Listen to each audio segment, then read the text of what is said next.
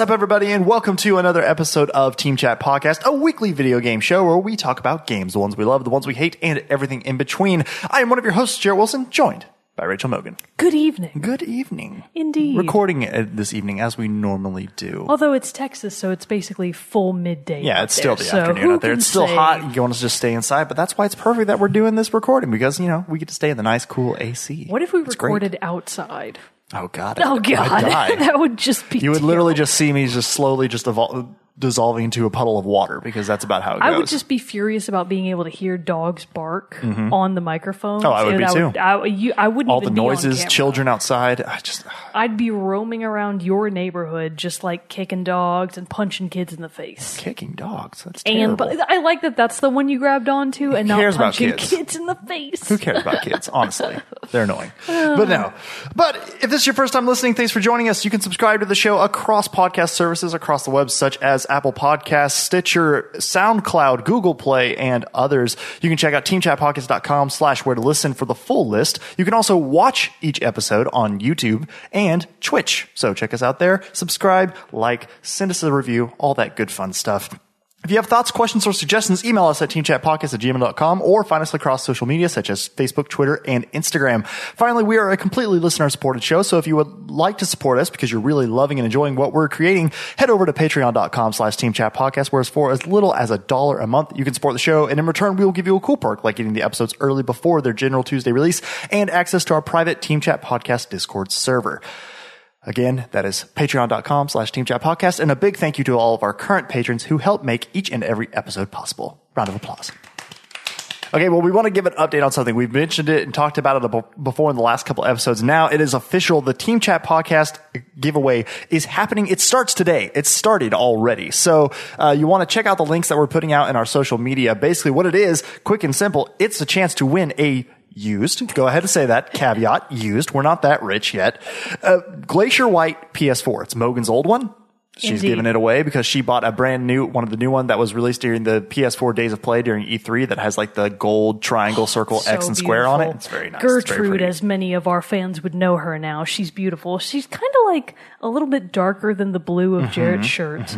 Just the most beautiful PlayStation 4 you've ever seen. Next to, of course, the one that we're giving you the opportunity to win for free. Right. And so these were originally released when Destiny 1 was coming out. And because they were the first PS4 to be completely glacier white, they're a pretty big item. And uh, Mogan was able to snatch one up then, and then now we're being able to give it away to someone else. Don't worry, it's being professionally cleaned, so it'll run like a brand new machine, but it's still used. So caveat to that, but still, it's a PS4 and it's glacier And white. It's coming with a white controller. It's coming with all the cables.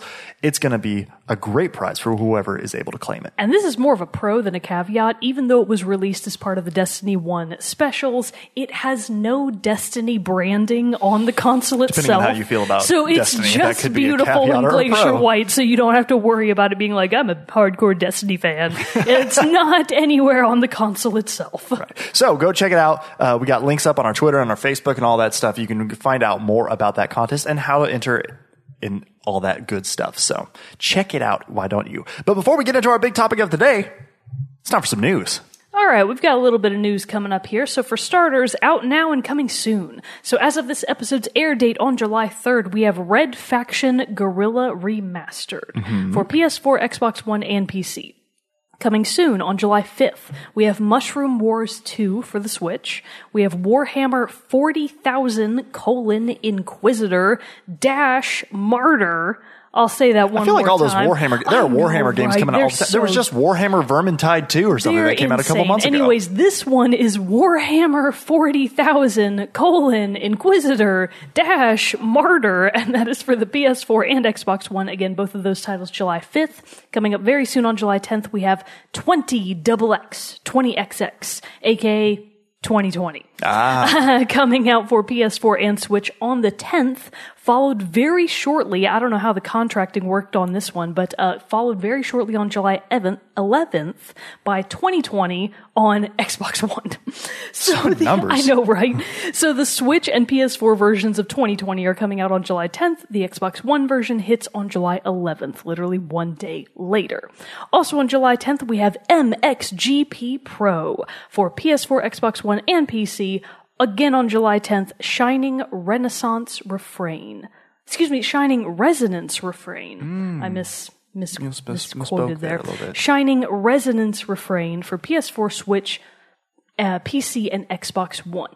And then a bit of assorted news from around the web. Uh, one quick thing that fans of the Mega Man X series will be uh, interested to learn. Originally, this is kind of like just a uh, fun fact and also an update for the upcoming Mega Man X Legacy release.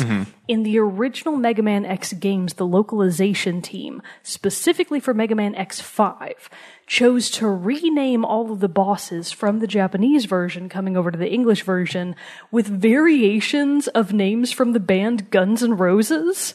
Okay. So like it was really so like for example one of the bosses I think was named Axel the Red and he was like kind of a red boss with a rose motif on his head and so they named him Axl Rose more or less. That makes sense. But unfortunately now in the Mega Man X Legacy editions they have changed that localization to be more in line with the original Japanese names, which I personally think is kind of a bummer. Uh, some hardcore. It's a fun little- li- It's little, a fun like, Easter touch. eggish It's a silly, fun touch that I don't think was doing anybody any harm, except for maybe Guns N' Roses. Cannot confirm.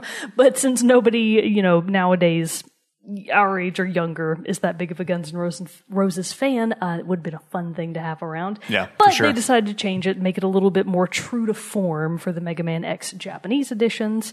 And then, of course, in other news, we have Jared. You know a little bit more about this one than I do. What's happening in Halo news? All right. Well, it was announced today, which today being the 28th, June 28th, it was announced that, and this is coming from uh, entertainmentweekly.com, Halo TV show finally greenlit by Showtime, quote, our most ambitious series ever. This is by James Hibbard. A scripted TV drama series based on Microsoft's massive Halo video game franchise for Xbox is finally really happening. That sounds like a weird, odd wording. Finally, really. Well, it sounds like even they're stunned that it's happening. Well, I mean, all. they've been talking about it for forever. I remember when the Xbox One was announced and there was all that stuff. Like, I think it was Spielberg was attached like to a, a TV show. They did like a slight uh, Halo Nightfall. I think it might have been like a web series that you could only watch like on Microsoft's. Well, entertainment there's platform, already a web but- series though about Halo. It's called Red versus Blue. Yeah, well, that's and it's the greatest Halo series you could our- ever our, uh, ask for. you know, made by local heroes, local Rooster heroes. Teeth. Teeth. Yeah, yeah, yeah, yeah.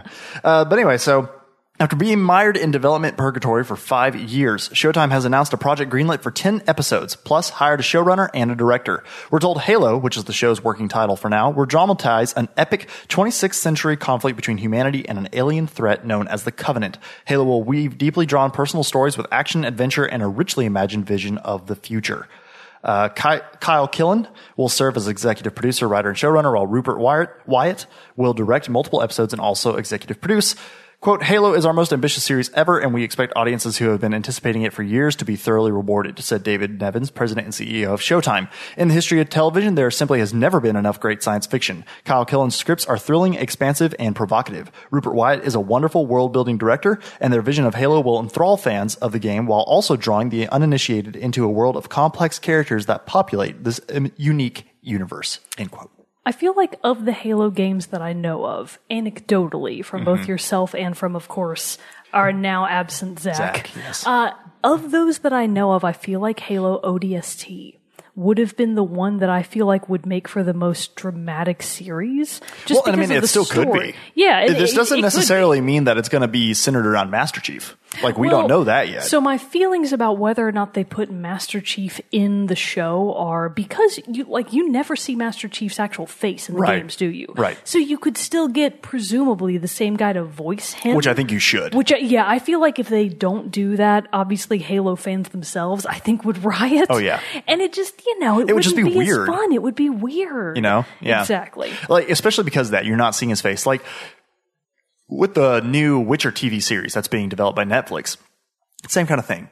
Like you have a different actor, so you're seeing a different like pre- representation of Geralt. It's so you, you know you will have this whole thing of oh he looks a little different. It's not Doug Cockle's voice. Okay, that's fine. After a couple episodes, I'll get over it. But if you're looking at the imagery of Master Chief and seeing Master Chief, and it's not Steve Downes, I believe is his name, is this voice actor, then you're going to be like, what's going on with this? This and it will probably never feel right. Yeah. So you know we'll see how it goes. But yeah, th- I mean th- this is just saying it's happening for sure. They haven't said again like who it's going to focus on. You know, characters from the. I mean, I'm sure there will be references to the video games and the characters and all that stuff, but will Master Chief be the main character? Don't know. I It could like go more the ODST approach. That's like Yeah. the side characters that revolve around the main conflict, kind of like how Marvel does with all of their like t- TV show that Yeah. are you know same universe but not featuring the people in the movies. I feel like that's probably going to be their focus. Uh, if I were a show creator and I were trying to make something out of the Halo series, I feel like I would be very wary of using title character Master Chief Mm-hmm. in that series, and that it would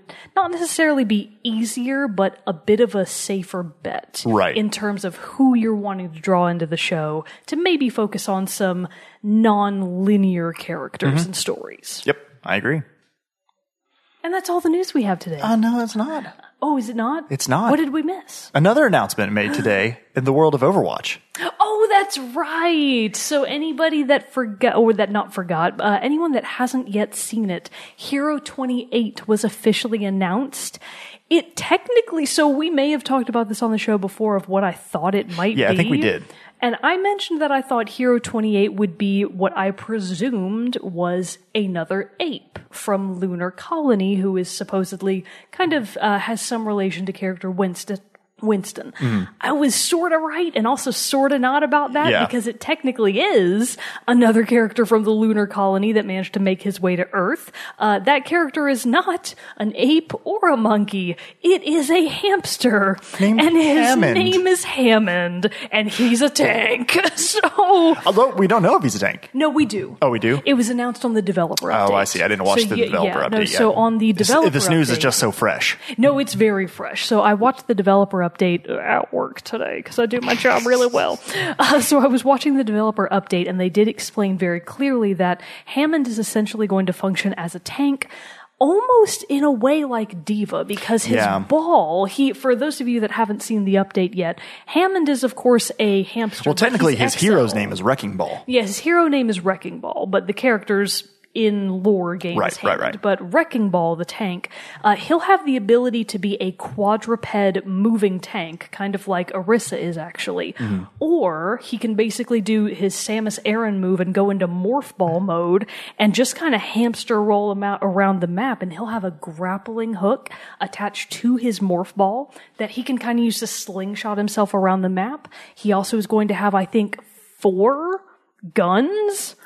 He's either going to have two or four. I know he's got the two big guns. miniguns. He might have two smaller ones as well, kind of similar to D.Va. Yeah, because D.Va has her like shotguns and, And then, she's the got the mini missiles, right? And Hammond sounds like, excuse me, Wrecking Ball sounds like he's going to function semi similar to that. He has a very different alt though called Landmine, and he's got a couple of other features that make him sound like an interesting character. Mm-hmm. I'm, I'm excited to I'm excited to play him too. Yeah, I, I mean, granted, while like I'm kind of tired, we just keep getting support tanks as new heroes. Well, the thing is, did you see the more recent update where they removed the defense category altogether? Oh no, So that's a more that uh, update would have dropped. in, I haven't been in Overwatch in a couple days. This is very new news. So the developer update that was dropped the week of this recording, which today is January.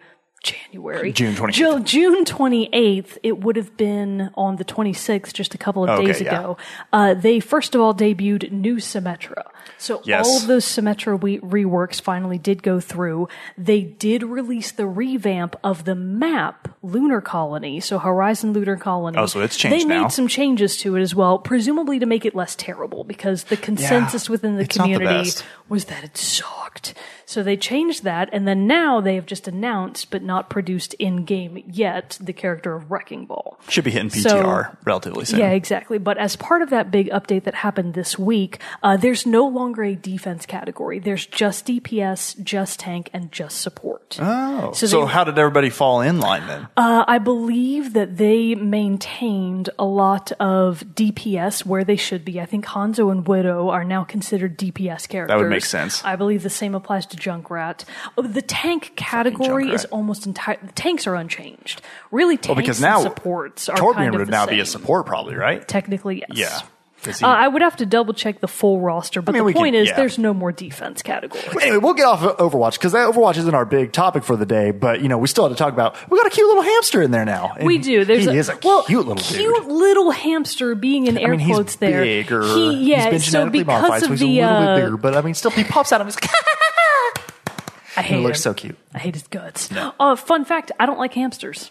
Oh, I've never been. I've never had an I opinion know, here or there on hamsters. So- but a, but a CGI can be you know computer one who does little cute little giggles and claps with his little paws. So uh, leave cute. your comments on hamsters uh, in the uh. YouTube comments below. We'd love to know how strongly you love or hate hamsters. Yeah. Let us know. Let us know.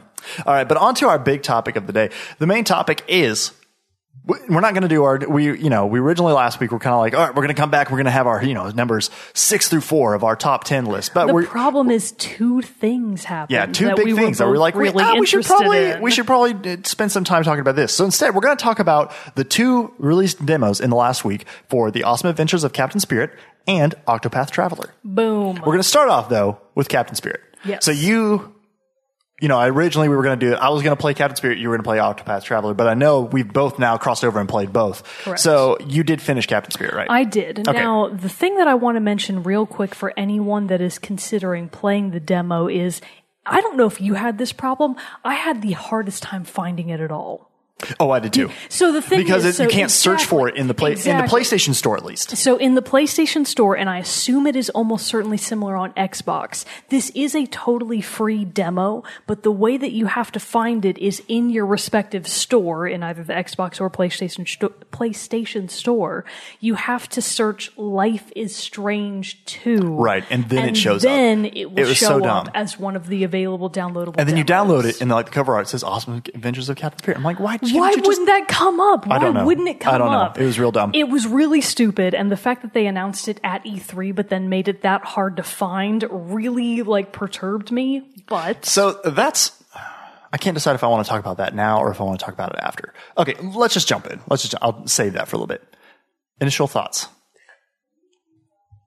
So my So- thoughts are a little complicated because we don't want to get necessarily get spoilery here. Because Well, I feel like we should talk about the whole thing. yeah, okay, that's true. It's a demo. You can go do it. It's not going to. It affects Life is Strange season two, but it's not the whole Life is Strange season two. That's it's not correct. even a full episode, I guess. That's correct. Uh, so, um, so yeah. So basically, if, if for those who don't know, aren't aware, not into it, like I don't care what Captain Spirit is. Like we said, it's the pre, it's the prologue to Life is Strange season two, which is going to f- focus around this uh, little boy, Chris. Blanking on his last name. I don't even know. Anyway, his name is Chris. We'll call him Chris Traeger. That's from, From Parks, and Rec. That is literally the best name I've ever heard. the best name I've ever heard. But anyway, we'll call him Chris Traeger. I'm doing Well, it. no, I'm going to look it up because that's going to drive me crazy this whole time. Okay. Uh, but anyway, so Chris Pine. No. Chris Evans. No. Chris Hemsworth. No, Chris Pratt. Wait, is that really his name? No, Oh. it's like it's um Wait, did on. you say Chris Brown? Chris Pratt, Oh, okay, never mind. I was about to say shame on you. not Chris Brown. No, Chris Pratt. that's that guy. Um, okay, so da, da, da, oh, it just says Chris. Okay, Ah, it says Chris his name. Traeger wins. I'm not going to do that. It says his name in the game. I just can't remember now what it is. Um, but anyway, this little boy Chris lives lives with his single with his single father. Throughout the story, you was presumed the mother, their mother has di- or his mother has died. Correct. I first couldn't tell if she just left, if she was missing, or if she was dead. And then as I go- went on through the story, I was like, oh, she's dead. Yeah, because Uh, you found the piece of evidence that describes. the car accident and stuff like that. Yeah, yeah, yeah, yeah, yeah. Um, so you know, gameplay wise, it's very similar to Life is Strange. yeah, it's like It's got some refinement now. It seems a lot smoother and like camera motions. Switch, you know, you don't have to go to a load screen every time you leave a building or a room. that was really nice. yeah, that was, that was you a know nice some touch nice that I new things like right that. Um, it was much easier because before it was just like, oh, I need to go back to Chloe's room. Oh the stairs, then go through the load screen and all this stuff. Blah blah blah blah blah. Okay, okay, I got this All thing. this now I gotta to leave. smooch my girlfriend on Yeah. the mouth and break her favorite snow globe. I know it. Tragedy plus. Reverse them, and there you go. Um, but anyway, so he's going, and, you, and so throughout this, you, he he takes on the persona, or he wants to take on the persona of his of Captain Spirit, and basically he like you know he goes and he plays with his toys, and there's the the bad guy toys, and there's his good guy toys, and you typical know kid typical kid stuff, kid, typical Chris, kid imagination. If you had to guess, he's probably between the ages of like eight and ten. That's what I was thinking. He's definitely not young teenager. He's like prime childhood years. also, looks like Macaulay Culkin he really kind of does. from f- uh, Home Alone, straight up. he's very like. They should totally. all- I hope they do something like where he does the like yeah. scream into so the mirror. I feel thing. like they definitely won't. But uh, well, he doesn't wear. Wait, did he wear glasses? He didn't. No. Never mind. No, Just he doesn't. kidding. Yeah, he looks Oh, straight I'm up like Macaulay Culkin. rich villain kid from Little Rascals.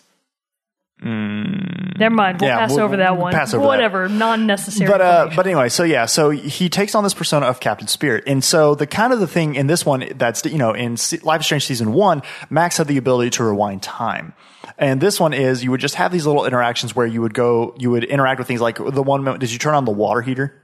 no. Okay, so there's not. this there's this part where he goes into the the room. Uh, it's by the laundry room, and he calls it like the dark room. And he's Oh. you like open it, and there wasn't a setup for this. Like I didn't know that was something I had to do. I just decided to try it out. And you would do like. Uh, and it would have this like you can activate these some of the actions you can do you can either just hit x to do the action or you can hold left trigger and hit x and it does like his like superhero version of doing it and so you go into this room and then it's like this this like other realm and this like creature rises up and he has to like tame the beast basically. But it's him totally it's symbol symbolizing him like overcoming his fear to be able to like turn on the water heater because it's this completely dark room that he doesn't like going into. And so that's kind of like how he handles his abilities for now. Like it it could grow it could expand as the game goes on. And at the end there is a hint that like max he does also hold a power Yes. of some kind So just to clarify, the power that they are more or less hinting at is he appears to be telekinetic. Yes. He appears to be able to actually move physical objects. he does stuff like a jedi with his hand Yeah, like stuff. he'll like hold his hand out, and actually, it's really cute in the he, like, game makes the itself. noise. He'll make the noise, like he'll hold out his hand and he'll go, mm, like he'll make a humming noise, which I feel like is very indicative of childhood Oh yeah, itself. weren't you always like if you? I mean, well, yes. for me, if, with me and my friends, we were running around and like playing Nerf guns stuff like that. You're always going pew, pew, like making the noises, or even like playing with the plastic lightsabers from you know and everything. and, Like you, you're making the noise of like ching chang ching, you know, and all that stuff is like hitting.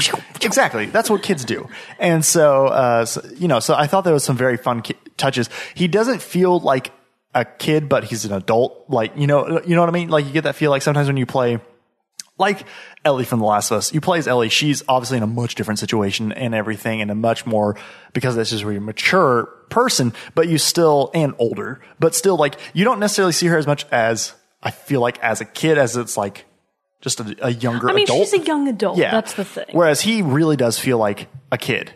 And, Exactly. and, and I think they do a really good job of, of portraying that. But, you know, it wouldn't be a Life is Strange game if it wasn't heartbreaking. And if it didn't deal with, like Life is Strange did, some very, not graphic content, but very mature, Mature, yeah. content. Like this is, so we should probably just go on ahead and say for anybody that maybe has dealt with parental abuse or alcohol Domestic problems with a parent, domestic abuse, this really might not be the game for you. So just to put it right out there. It very Chris much highlights in- those very quickly. Yes. So the child, Chris, he's with his single father, like you said. I don't remember what the dad's name is. David. Yeah, actually, David sounds kind of right. We'll pretend it's David for now while you look it up. So, David appears to be kind of a younger ish father. He looks like he's maybe in his late 20s or early 30s. And in the wake of the death of his wife, he is absolutely an alcoholic. Like that aspect of his drinking personality. beer for breakfast. He's drinking beers for breakfast. He's he drinks like half an entire entire bottle of what appears to be whiskey, watching one basketball game, and it's not even hinted at. It's very much in the game that Chris has this large bruise on his arm that was clearly inflicted by the father. Yeah, and when that happened, and he was like, "Hey, has anybody said anything about your arm?" I was like, "God damn it, he beats the kid. He beats the kid." Like I was And playing, and I was so like, "Oh my the god, thing, this it's just got really- real like very quickly." It's not expressly stated at this time whether or not this arm situation was a one off thing, but the way that Chris tiptoes around his father, the fact that he appears to be in charge of most household chores, he does the laundry, he cleans up the house, he takes out the recycling, and again, he's like eight to ten. Yeah, And most kids everything. aren't really in charge of that kind of stuff. He serves his own dad food because he's like, "Hey dad, I know that when you're watching the game, you know, you don't really you don't really get up and eat." Yeah, because he's off his ass drunk. Mm-hmm. So like Chris is a very positive and upbeat kid, but it's absolutely apparent that he's desperately trying to tiptoe around his alcoholic, abusive father. Yeah. So if that's something that you're not prepared to personally deal with in a video game, don't play this one. Uh, it might be a little bit too uh, emotional for some people to deal with, but if that's the kind of thing, it's definitely treated in a respectful light. I don't feel like it's the kind it's of not game. gratuitous. Yeah, it's not gratuitous. It's not excessive, but the hints are there that that is clearly the situation. okay, they're, everything's just calling him Chris's dad. Uh, Chris is Chris Traeger's dad. It is then. Uh, but anyway, so yeah, and So here's the thing though. Like obviously I got the hint. Did you complete all the like activities that you could do? I don't think I did because actually this was pretty late last night that I did it, and I think I was just breezing through it to Trying try to just and get, get, through it it. finished. And that's kind of how like here's the thing for me about it. And, you know, and it's and it's interesting in how the game can uh, affect how you're going to play through it. I was scared to do a lot of things cuz I didn't want the dad to get mad Yes. and then hurt Chris. And I feel like that's something that a lot of people may react very badly to. Yeah. And not because, you know, they dislike the game itself, but because it might bring up really unfortunate memories. Yeah. So again, this is just a game that players need to be very conscious of and very careful of. Uh, The same really kind of could have been said of Life is Strange 1. Oh, yeah, It yeah, dealt yeah. with drug abuse. It dealt with kidnapping. Rape. It dealt with rape. It dealt with a lot of really heavy issues, but child abuse is kind of on its own level. Yeah. And a lot of people have experienced that in their own lives. Definitely. Or even if it's not outright abuse, uh, an alcoholic parent, a lot of people have experienced that as well. So I do feel like they've chosen to address some really heavy content. And they handled it really well season that's one. So like, I don't think we're going to come out and be like, oh my God, they handled that poorly. Exactly. But I still think it, it does, like, I had an idea that the father was going to be alcoholic and abusive from a trailer that they showed at E3 and all that Right. stuff. So I was kind of already being careful about it. But I mean, I'm wondering how fast, if I did choose like the dialogue options, cause now, you know, in this one, you don't have, you can't go back and rewind your, your dialogue options like you can in season one. So like, I was, because of that, I was very careful to be like, I don't think he'll get mad at this one. I don't Yeah. think he'll get mad at this one. Because honestly, I don't want to pick the wrong one and see the kid get fucked up. Which honestly, I doubt that they would do. Right. I'm sure that But I they mean, like still, this is the team I don't. I don't think we're gonna. I don't think we're gonna see like the dad just beating the No, shit out I of the feel kid. like it would I do just the still thing just in think Life it would and just. Strange, where like it suddenly goes to a frozen does the pictures screen. and all that stuff. and it's like Yeah. you basically did this wrong, and it will force you to go back and essentially redo the. Scenario. Oh, that's true. That's true. That's true. Because even because there were about that little- times in Life is Strange where you didn't even have the option to rewind. You clearly had picked the wrong option, Right. So it would freeze frame and then force you to go back.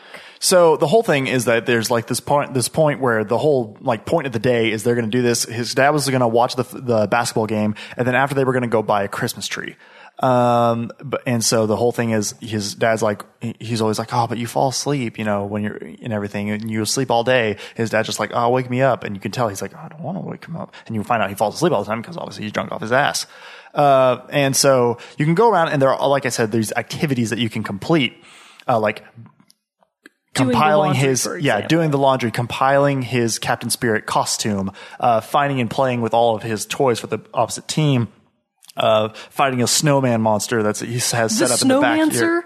Yeah, the snowmancer. I like the finding it- Snowmancer. finding like his treasure map. There are all these different activities you can complete, uh, and obviously, like in Life is Strange, you can go around and like interact with household items that will either give you clues to something else you might be able to do later, or just some fun little tidbits. Did you in, investigate any of those things? I tried to investigate the locked locker. So I this is too. I something couldn't find the code. I couldn't find it either. Which just made me think like I was supposed to go there, but then also like it's supposed to be self-contained. And obviously, That- you should be able to do the activities. Yeah, I feel like maybe so. Again, this was not the full episode, Right. so I feel like maybe the locked locker and I think the locked cell phone. Yeah, I because didn't I didn't get the cell phone cell phone either. We could just be terrible investigators. but like never I felt like. I crawled all over but that it did feel like there were certain things that were basically off limits to you because again, this is technically a demo. Right. Uh, so anyway, uh, there's all these different things, and then you know to end the game, to end the story is you do eventually decide, okay, I got to wake up my dad. He gets mad because he's drunk. He's belligerent. He knocks over stuff, uh, like twists his ankle or something. He- he falls. falls, Like, and all this stuff. Makes a lot of noise. drunk, he's he falls cursing, over. swearing all over the place. Uh, and then as this is happening, like a, the old lady neighbor who is happened to be walking by outside hears it comes, knocks on the door, like talks to Chris, you know, being this like, oh, what's your plan for the day? But also like checking up, make sure he, It she's is okay. He's abundantly okay. obvious that they know that there's a domestic abuse situation. They are trying to deal with it as best as they can as neighbors, but you know, it's not like they can just bust in Right, right. and take the kids. So she's basically trying to ask Chris these questions like, "Hey, buddy, Yeah. you okay? Wink, wink." And and, and Chris is yeah. being like I at least how I played was very like I said what happened he just fell uh, you know and all that stuff but I had a feeling like no matter what I picked the dad was still going to get mad after Yeah. and so basically yeah she leaves but then the dad gets mad basically blames Chris for causing his mother to die because for some reason he blatantly bra- that's true. blames He says if it wasn't for you, she wouldn't have gotten in the car that day. So that alludes that to me that it was a car wreck and all this. And so Chris gets upset.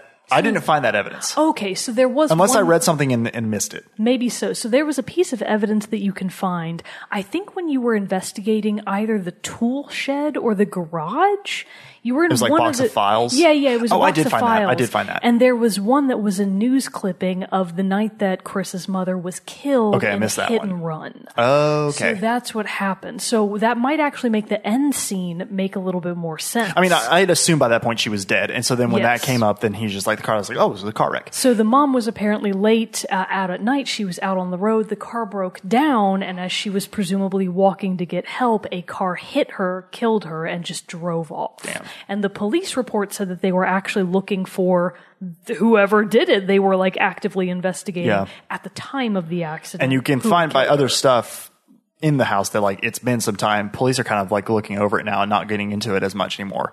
Uh, but anyway, so Chris, upset obviously by this, runs outside, starts to climb his treehouse, and a rung on his ladder breaks, and he begins to fall out of the tree. Right before he hits the ground, though, he stops and levitates in midair. So you're like, oh, he does have a power. He definitely has powers. and it just took that event to trigger it basically kind of like how max's did just randomly in, in, the- Exactly. in season one so and then you know it ends uh you know he like sees some neighbor kids who like kind of smile him so you don't know if they necessarily saw or if he just is smiling at him and stuff like that but uh but yeah and then it just fades by goes credits and that's it So there may have been something that you missed that I got. So, so first of all, to explain the end sequence of this particular snippet, this demo, is my theory about the kids that he sees in the yard next door.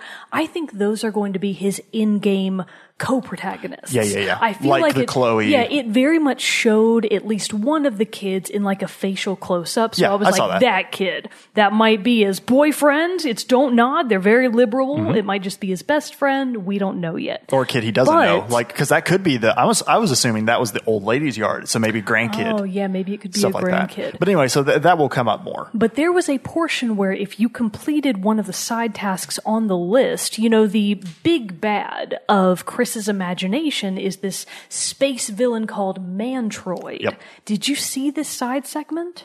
i think so I may or may not be about to blow your mind. That's I'm not fine. sure. But so if you essentially, you have to do a couple of things the right way to be able to get the sequence, I guess. But if you like assemble all of Chris's uh, Captain Spirit outfit, and I think you like defeat the Snowmancer. Okay. yeah, no, I didn't do that because I couldn't find where you get his helmet. I chose a helmet instead of a mask. He got a mask. It was a blue like crayon or marker, Mm. and he basically colored the mask right onto his face. Okay, see that's the one thing. Like I've been playing for about two hours, maybe over two hours, and I'm just like, I can't find this. And Oh. Gotcha. And so that's I just kind of was like, okay, I've got I've experienced So experienced I guess if you did it right and got his mask, uh, it takes you into this. So this is where I was like, oh, this is going to be a great game. Much like with Life is Strange. okay, it- so I need to redo this then. Yeah, it gives you a lot of really good realism into imagination. Yeah. Because Chris is essentially transported into his imaginary world. So that's what it was when he fought the, Yes. the monster with the water heater. Yes. Yeah. So I didn't get the water heater one, but I got this one. Okay. So you basically are transported to what almost looks like the surface of Mars. It's this desolate, reddish. Oh, yeah, I need to definitely very, replay this Yeah. then. It's this very, uh, intimidating part of the, part of the demo. The music gets really scary. Chris is like going through the world as Captain Spirit and he's like, I know you're here, Mantroid, because that's the space villain's name is Mantroid. And you can hear like the villain talking in the background. He's like, how dare you come to my home world, you peon, basically, or whatever he calls him. And eventually, yeah, pleb. And eventually, Chris doesn't actually encounter Mantroid, a creature, but at the end of the sequence, he does get to a crossroad. And the sign on the crossroad is like Manchester, and then like I don't know, something else that has oid at the end. And it's Mantroid. Maybe So, that's where the intersection I of his think mother that that is the intersection that his mother was killed Oh.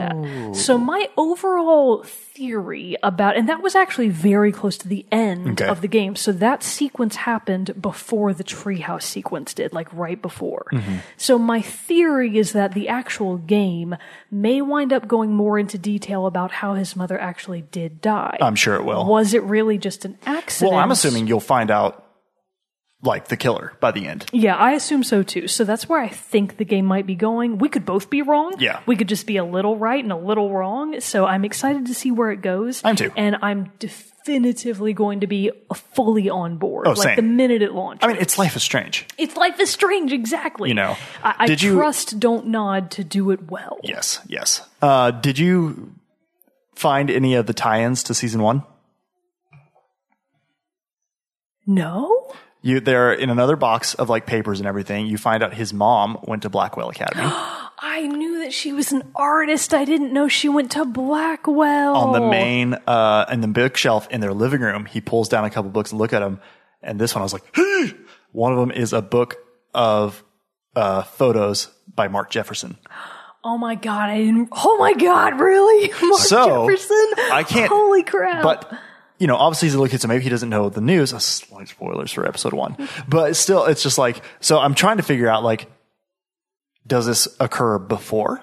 Does it occur after? Does it occur during? I don't know the answers So, to any of those. I mean, obviously it's and also answer. maybe just because it was in like a northern snowy place that seemed like semi. No, there were a couple I was references thinking to that, like, Oregon. Well, I was like, this looks a lot like Canada, so I was kind of Yeah. imagining I mean, that it's they still were the Pacific in Canada. Northwest. Yeah. So yeah.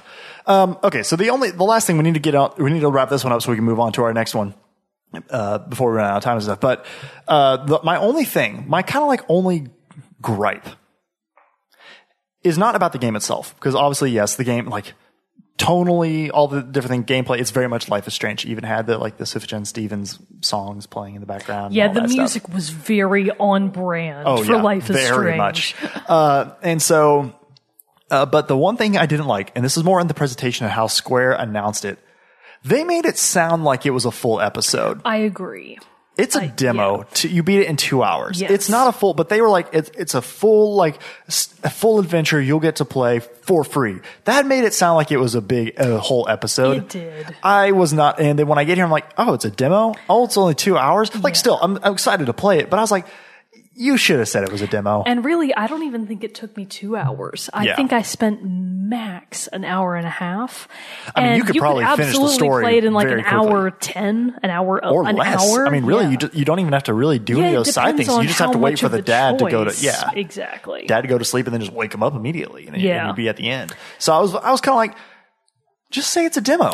I agree that the presentation and the way it was marketed uh, was not the best. It may have even be a little. It may have even been a little bit uh, of a lie. I, I think so. But like the I feel like I feel like that was a choice made by the marketing team, Yes. and I I don't like think it it was- was, almost certainly had nothing to do with the developers, Right. Which is who I'm trusting Yes. to give me the game that I want. same. I just like that was the one thing. Once I got into it, I was like, this is not what they were saying it was. Yeah, and so, I- I but again, it didn't knock down the value or the like the you know the experience of playing the game. I was just like. I was expecting more going just in. Said it was a demo. Yeah, yeah. And considering the fact that it's clearly a demo for as yet unannounced release date, Life is Strange 2, how long Sometime are we going to be? though. We do know that. Mm-hmm. They said sometime in September. Okay, but we still technically don't have a definitive release date for Episode One. Right. Yeah. So, I mean, that's coming soon. Soonish Maybe in like July. I think they're July or maybe August. for They- Episode One. No, no, no. That's when they're going to announce when it comes out. Oh, okay, gotcha. Uh, this is like a news article I saw a Right couple, on. a couple days ago. Okay, but anyway, overall excited for the game. oh yeah, I'm I'll definitely, definitely, going to play it. absolutely. I'm going to try. To, I'm going to finish before the storm before though, so I don't like have these two different things. I got completely off of before the storm. I started like and got like I think I finished the first episode, and then I was like, okay, I need to. I got off on the other things, uh, but no. So I want to finish that one first, then come to Life is Strange season two. It looks like it's going to be great. So uh, yes, I, I think you should play if you're into Life is Strange. Play the Awesome Adventures of Captain Spirit. And even if you're not, do it anyways. Exactly. It's They're free great and it's a demo. You can at least get a taste of what it's going to be like. Exactly. Now, speaking of a taste, because that's pretty much all you're getting at this, which is a much more expansive and massive game than what will be Life Strange Season 2. The other big demo that we played this week is Octopath Traveler. Octopath Traveler. Mogan me has put been- up all eight fingers. At least now it's just Traveler. Octopath Traveler instead of Project Octopath So Traveler. the thing is, quick caveat, I'm actually super mad at them for not making the name any easier. Like when they announced Project Octopath, parentheses, working title. Yeah. My assumption was that eventually it would be a little bit less terrible of a title. It's still a pretty think- terrible title. I don't think Octopath Traveler is a good title at all. I mean, it just means there are eight people that you could choose to play. They, They all come from different paths. yeah. They follow the same path, and they're traveling along that path. I mean, it it's makes, very like on the nose sense, name, but, also it's, yeah. it's it's just really It's stupid. I think I, I hate the title, but that being said, I personally loved what I got my hands on. yeah. So I mean, you've been excited for this anyway. Oh yeah, I've been excited for this one either way. So just to give people a quick bit of background on Octopath Traveler, it is from the same people who made the Bravely games. So Bravely Default and Bravely Second, uh, both previous Nintendo DS titles. This is the same people that did those kind of games. So you can expect a really expansive JRPG with a fascinating turn-based combat system. Uh, fans of the Bravely series will feel right at home with Octopath Traveler's But you are- combat. you are a fan of Bravely yeah, series. Oh, I love the Bravely series, but there absolutely are some notable differences. So you won't feel like it's the same game recycled. It definitely has a lot of different uh, components to, especially the combat system that I'm really liking so far, along with in-game play and how your various party members can affect the game in itself. So I know what my thoughts are. So you you played though all three hours. Of the, you can only play hours, three hours of this. It's like the game's timer. Once it hits three hours, you're done. But you can do as much as you want in that first three hours. And it is also worth mentioning that even though this is technically a demo and you have a three hour max, the game gives you the ability to choose any of the eight title characters Yeah. to start with, which as far as a demo goes, I was stunned Well, that that you- was the, that that was the way they were choosing to pre- present it. I thought for sure that they would be like, oh, well, it's the demo. You can pick between one of these two characters. well, because your your uh, gameplay carries over to the full game, Exactly. so that would make sense then. uh, Well, it can. You don't actually have to. You can, You carry your data over. So if you wanted to restart from scratch, you could. But if you play all three hours of the demo and you decide, you know what, I like what I've done so far. I want to keep this data. When Octopath Traveler comes out, I want to transfer it over. You can essentially pick up right where you left off, which I like having that option. I think Yeah. that makes the demo feel It like more it's incentive. worth something. And like, it's like a you know, I mean, this is basically uh, could be our our first impression of the game. I mean, you spent three hours in it. Like that's a pretty good first impression. I have a lot of impressions already, and they're pretty much all good. I, I'm not actually sure I have a lot to knock against the game. Yeah. So I want to hear your thoughts first. so Oh, so first of all, I should start with a simple question. Let's both compare. Who did you start with? I'm trying to look up her name. Uh, H'aanit, the hunter. Ah, you and Bro Mogan both picked her, and I was like, oh, you mean the Aloy clone?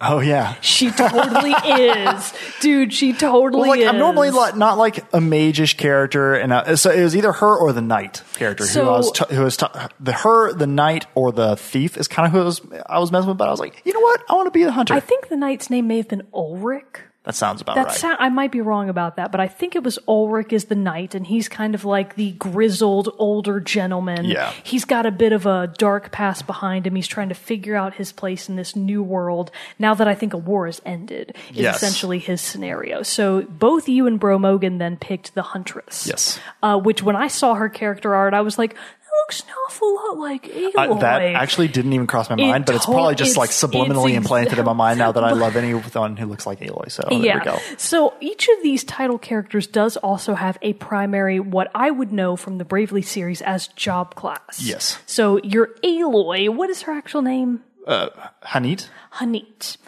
I think I'm saying that right. We'll right. pretend it's right. It's like H apostrophe A A N I T, something like that. I will call her Honey. So Real names, please. Hashtag not sexist. So the Huntress Honey uh, is just one of the job classes that you can get. Essentially, the other is a thief. One of them is, of course, a knight. One is a cleric, i.e., your healer. Mm-hmm. There's one that is a scholar, who is essentially your mage and your magic user. Yep.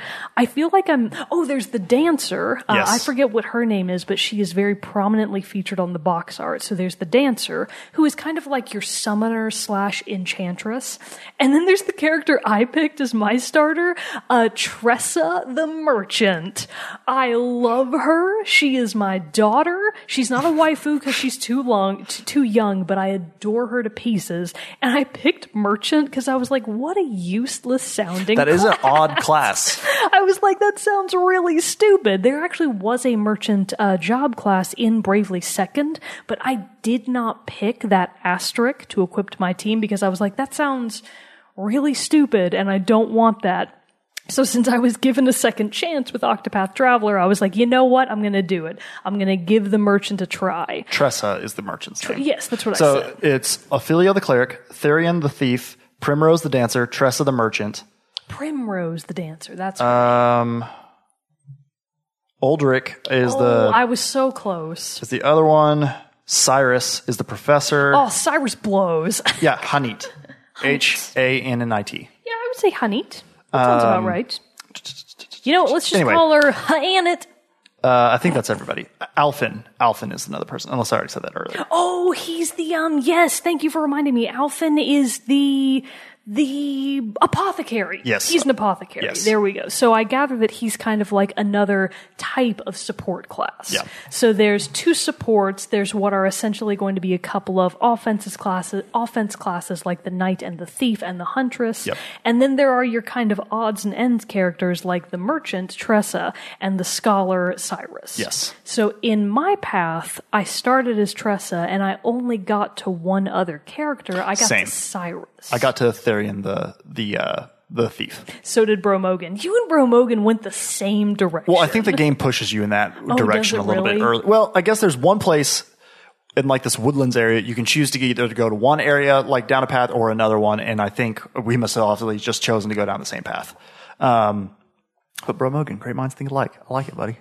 Uh, but anyway, so yeah, so I can't. I, I ran across him first, and I'm still like I'm an hour and forty minutes in. So you might, if you really blazed through it, you might have time to get to another character. Yeah, I mean, I'm I'm going out of town this weekend. I'm going to take my Switch with me. Hopefully, I'll get a Yeah. chance to play a little bit more. Um, but anyway, so my thoughts. I am not a JRPG guy. Like You never it just, have I been. never have been. You don't have a backlog of JRPGs No. that you'll die on I've- your sword I've for. jumped like in a couple. I've tried a couple. Like I remember Freedom Wars. I tried playing on the Vita, which I liked parts of it, but I still found it very confusing in what You I'm supposed to be doing. Ironically, considering the fact that you're one of the only people I know that actively owns a Vita, the Vita is well known for being a JRPG powerhouse. and it really is. I honestly It's- bought it because it was. Sony's handheld. It's too bad that you're not into that because know. it has a ton of titles that are and they're well still making beloved. JRPGs. They're still making the them Vita. exactly. Yeah. So you know, that's it. That it is what it is. And so I just normally I, I don't know, and I don't really necessarily know what it is about it because it's not necessarily even that it's turn based. I like turn based strategy games. I mean, Civilization. Come on, that's what I'm all about. Uh, and I like RTS strategy games and stuff like that. But just for some reason, the JRPG ones, I think it's. I don't know. I, I really can't put my finger on what about it that I'm just like, I don't like it. Sometimes I think, oh, I'm also not a big anime fan. So I think that's also too, the art style of them tend to be very anime and very storytelling is very anime-esque. And so I think maybe that's just why. Just not my thing. But I started playing this one last night, uh, and so I was, I was playing through it. Like I said, I played like the first hour or so last night.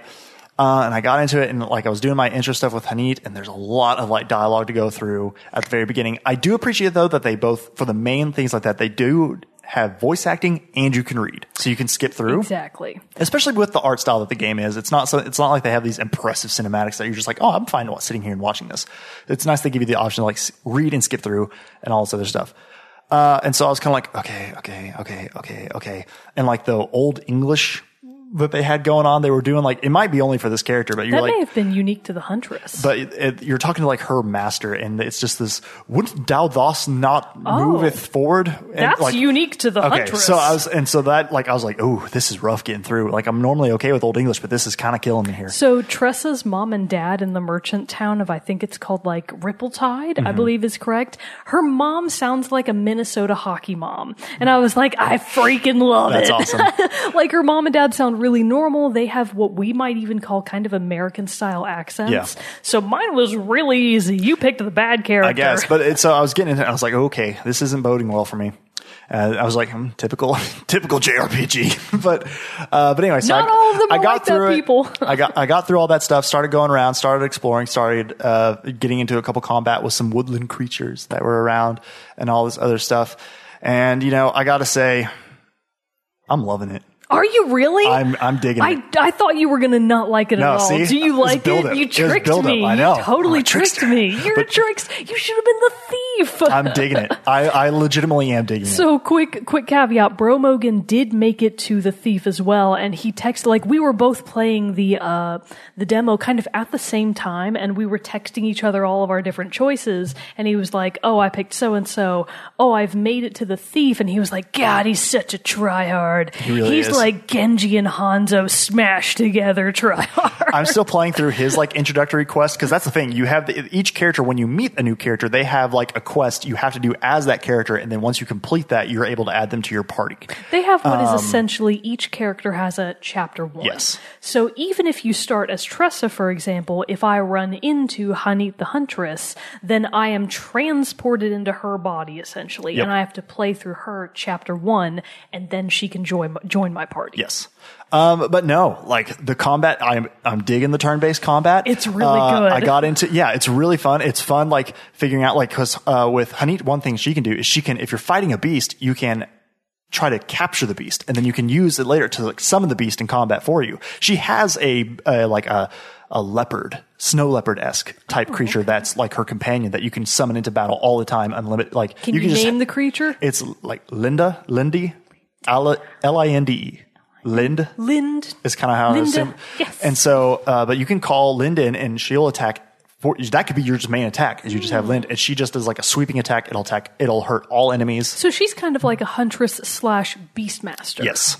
AKA And so Pokemon trainer. I'm really enjoying too that like you run into a new a new type of enemy and it has you don't know what it's weak against. So you have Yes. to try all the different combinations. Like normally your first weapon for H'aanit is a bow but you also have a- an axe that you can use. Or and so you have to like try these different things to to see which the beast is going to be uh, susceptible to for your attack.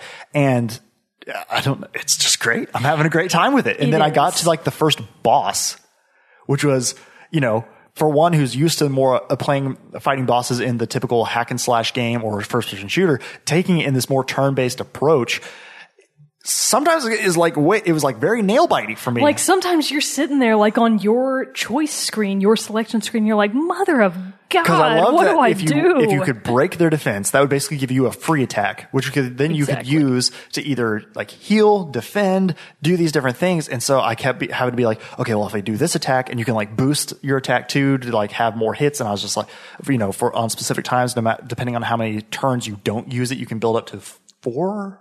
I saw five on my screen, but I think I you just can only long. use a maximum of four. And then if you had five in your bank, you Oh, because you basically have to have the left. one. Yeah, Correct, correct. So, so yeah, so you can use up to power it up to four.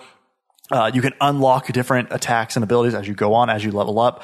And like, I just remembered, like, it got close. I think I got down to fighting the boss. I got down to two HP.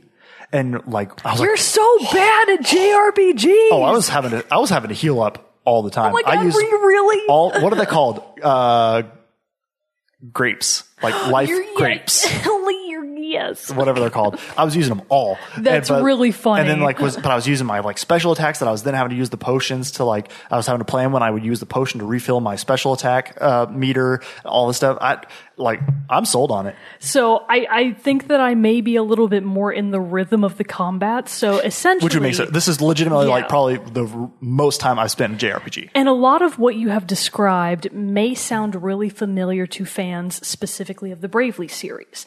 So this is where things are both very similar and diverge quite a bit from the combat system that we know from Bravely.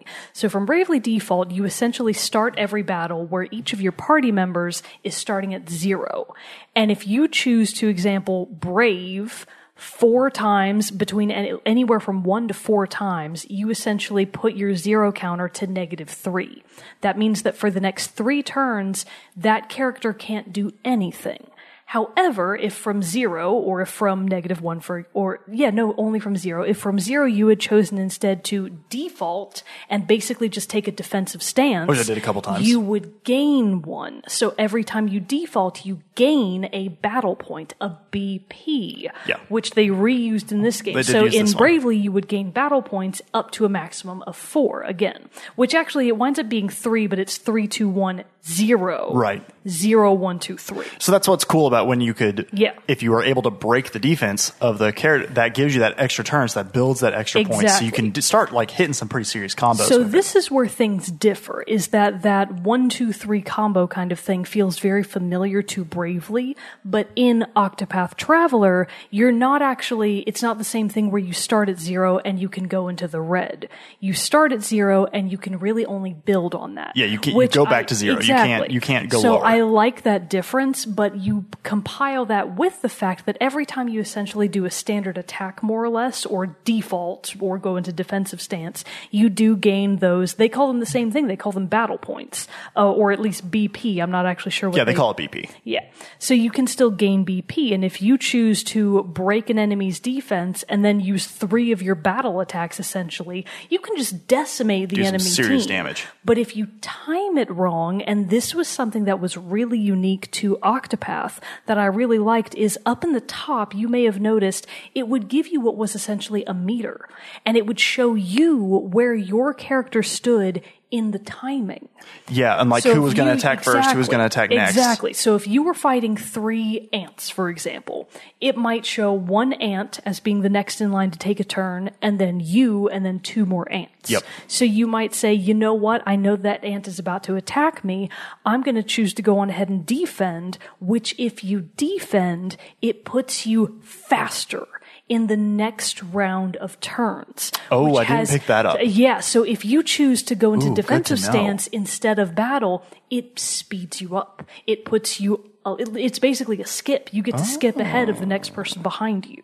So that's where I was like, Okay, good to know. I see the strategy here. So it is both a timing and a resource management kind of tool in that you have your HP, magic users has have their SP of course, and you have your battle points as well. So there's a lot to manage. And if you have two to three party members in your party at the time, you might just be like going off. So I was really into the combat and it's presented in such a fun way. Like when you break an enemy's defense, when you hit their weak points and it goes break. Oh, it's so the fun. screen gets really dramatic. The colors are super vibrant. The music was music has been great. The music is so I'm loving the good. music. So we featured uh, the the OSTs of Bravely Default, and I think Bravely Second, at least one each on this show. I can't wait to start bombarding the show with Octopath Traveler tracks. I'm really excited about it. So, like, I know that you're having a good time. I'm having a good time times ten. I'm like so excited, and the game comes out, of course, on July 3rd. Excuse me, July 13th. My bad, my bad. July 13th, and I could not be more excited to buy this title and instantly start sinking hours upon hours, happily spent balancing my parties and setting myself up for crushing victories. I'm really excited. And honestly, I've been really looking forward to getting to getting back into like a serious RPG. You know, like I'm still playing through Legend of Zelda. I'm still playing uh, Breath of the Wild. I mean, I'm still playing through Witcher. I'm still playing through a couple other ones. But like those are more. Uh, they're not like the deep tactical RPGs. I feel Exactly. like, and that's what I've kind of been like itching for. And playing it, I was like, oh, this is scratching that itch. The thing about Bravely, and I know already about Octopath, is the amount of time that you will spend looking at your own skill tree, looking at your item look, loadout, looking at your armor, looking at your magic, assessing who's in your party and where you're going next. I've spent hours upon hours upon hours just being like, okay, Rolling those stats, seeing what what's up. yeah what stats do i want to build what job classes am i going to put in my party and Yep. this kind of leads to another really interesting facet of octopath that i really like so essentially each of your job classes has their in battle techniques but they also have out of battle techniques, Yes. which are really interesting. So, for example, Tressa's specialty as the merchant is she can haggle. So, for example, in most RPGs, you can only buy items from the stores. So, you get to a town, you run into stores, you can buy your items from there. Mm-hmm. Tressa's ability is she can purchase items from almost anyone. Oh, wow. Anyone that you see that has like a dot dot dot text Speech box bubble. above them, she can go up to them and be like, "Hey, partner, you want to do business with me?" And they're like, "Oh God, small lady, we'll do business with you." Like she's really a go getter. I Yeah. like her a lot. Entrepreneurial spirit. And she can sometimes get better deals on certain items. She can also, for example, let's say that you're a mercenary and I'm Tressa. I'm like 14 probably. And I go up to you and I'm like, hey there, sir, got anything I can buy? And you're like, shit, yeah, little lady, I've got guns out the wazoo. Yeah. That might trigger a non, uh, basically a separate bonus, which is if you're the mercenary and I buy something from you, I'll get a notification at the top that says new weapons now available in the shop. Oh. So she can unlock through her haggle ability items that you may otherwise not be able to get. Some of what I unlocked was like ah, really pricey stuff that I couldn't actually buy, but I was like, oh my god, that looks like such good armor. I want to kill myself that I can't buy it. And I knew that I didn't have time to grind and be able to Yeah. afford it, and like I was Yeah, 'cause you got that three hours. because I only had three hours. But the other character of Cyrus, who is like the scholar, his special might be, well, I can talk to you and I can get you to divulge information to me that you might otherwise not give. Yeah. And this essentially resulted in if I talk to you and you're just like a lowly NPC, I'm unlocking bonus items just out and about in the world. So like I might suddenly see that there's a shiny, a sparkly in a random bush on the side of the road. If I click on that, it'll be like, "Oh, hey, you found a fruit whatever, your healing the item." healing grape, essence which of can grape. be a really helpful thing if you're low on funds. Yeah. So if you don't have a lot of money, you might want to go to the tavern, retool your party, put the merchant and the scholar into your party, and thereby build up some items, get some deals on stuff. So I can absolutely see how the tactical aspects of this are going to be really engrossing. Yeah. I'm so ex- I can't express enough. well, and, see, and that's kind of an exciting thing for me too, because like I'm used to playing the more Dragon Age, which has the same thing. Like you, you know, you can change up your party on the fly, but normally in that kind of game, I set my party, I have my favorite characters, and I just go. You know, there's not really a whole lot of like changing out and doing these different things. So that is a, a very interesting aspect to me as well. Uh, so I mean, for me, I am excited about it. I feel like I have some other games that I need to finish first before I jump into like a big like game like what? oh, like Legend of. Zelda, like you know, Well, like if you try that- to finish Legend of Zelda, you're going to be there me forever. I know, but so I- I don't know if I'm going to get it release day, but it's definitely going to be like a, a, a must play for me. I've like got mine I, on pre-order. I want to play it. So I do want to play it. Really I'm bad. getting it launch day because on the 13th, I'm actually going out of town for a wedding. Oh, well, there so you go. On that flight, I'm going to be like, nobody talk to me. I'm go. busy. gotta you gotta have that plan and entertainment. I've entertainment. got You to know. start building my job points mm. now. Yeah, that was the other thing. I was like trying to like I like upgrade enough, and it's like you got enough job points to learn a new skill. I was like, sweet. Went and bought a new skill, and then it, I was like, oh, I leveled up again. I can go do it. Oh, you have to get to 100 job points before you can uh, do a new skill. I was like, damn it, I'm only at like 88. I'm getting and there. it has uh, scaling job points. So essentially, the first skill that you buy, it'll give you like an option out of seven. So it's like, hey, you can pick any one of these seven skills. The cost for any of them is only t- 10 job points. Hmm. The next skill that you buy, you're going to have to pay 30 job points. The next skill that you buy, again, no matter what it is, 50 job points. So like the more skills you buy, it doesn't really matter what they are, they're going to cost you more. Interesting. Which again adds that other layer of tactical aspects. You have to really plan it out. Look at the skills and go, okay, I got to write this down. What am I going to build this character to be? Yeah. How do I want this person to function in the context of my party? Well, you know, do I want them to be primarily healer or do I want them to be able to do damage? Mm-hmm. So it's, I'm just super enchanted already. And the one last thing for me that I'll t- touch on that I was like, oh, this is different that I'm not used to, especially when I was fighting the boss. I really noticed this. I was like, there's no health bar. I don't know how much this boss has left. Oh yeah, the bosses don't. So I was, and so that was an interesting thing. Normally you can like, oh, if I do this heavy attack, but you, you know, because you have like these limited resources, especially like, or like, you know, the strategy points or whatever it is for like your special, your special points. It's like, I can't just do heavy attack after heavy attack after heavy attack or else I'm going to use all my potion refilling my, my stamina points or whatever they're called. I can't remember SP.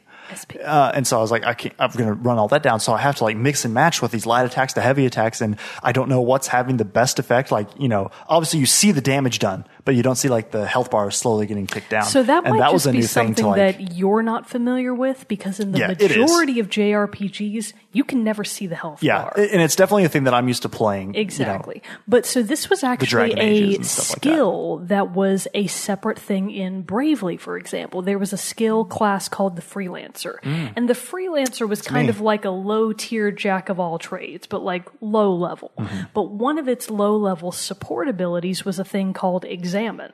So if I chose to use the Freelancer skill Examine, it would show me what you were weak to, what your HP was. And if I use that again later in battle, it would be like, oh, you whittled them down to this much. So although you never had the ability, in Bravely at least, to actually see a health bar, you could use other skills that would let you know, hey, if you use wind against this guy, that's his weak point. I wonder then if if that will transfer over in this one. Like I could see the apothecary I, yeah, I really think that they will probably build some sort of skill like that into one of the job classes. I just don't know which one yet. I feel like it'd be a pretty good merchant job class. Yeah, it could be Oh, by the way, even though you can't, it's not stated that this is her technical skill, but Tressa, the merchant, can collect money from enemies. Basically, where she just straight looter. up steal.